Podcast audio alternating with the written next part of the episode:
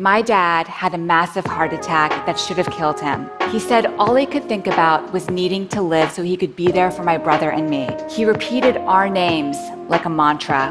He wanted our names to be the last words he spoke on earth if he died. Lying there facing death, he had a reason to live, and this gave him the will to fight for life. This pandemic sucks for a lot of reasons.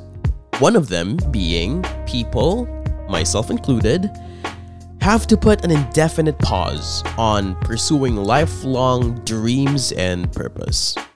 I know, what a first world problem. Kind of annoying and out of touch with our current situation, really.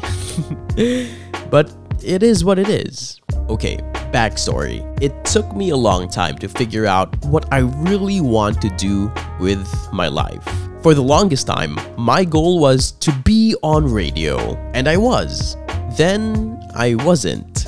And then I was given this amazing opportunity to work for one of the biggest news networks in the world. And now I finally have a new goal to be a news anchor. I'm feeling weird right now because I don't think I've ever verbalized my dreams to anyone, so you're the first to hear it. I'm willing to put in the work, and I think it starts with equipping myself with the necessary knowledge, because I didn't take up journalism in college.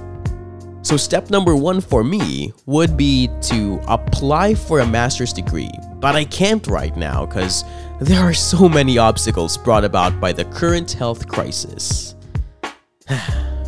I'm just hoping that this COVID 19 situation won't get in the way of going after what gives us meaning. Because, after all, what is life without a higher purpose? What's the difference between being happy and having meaning in life?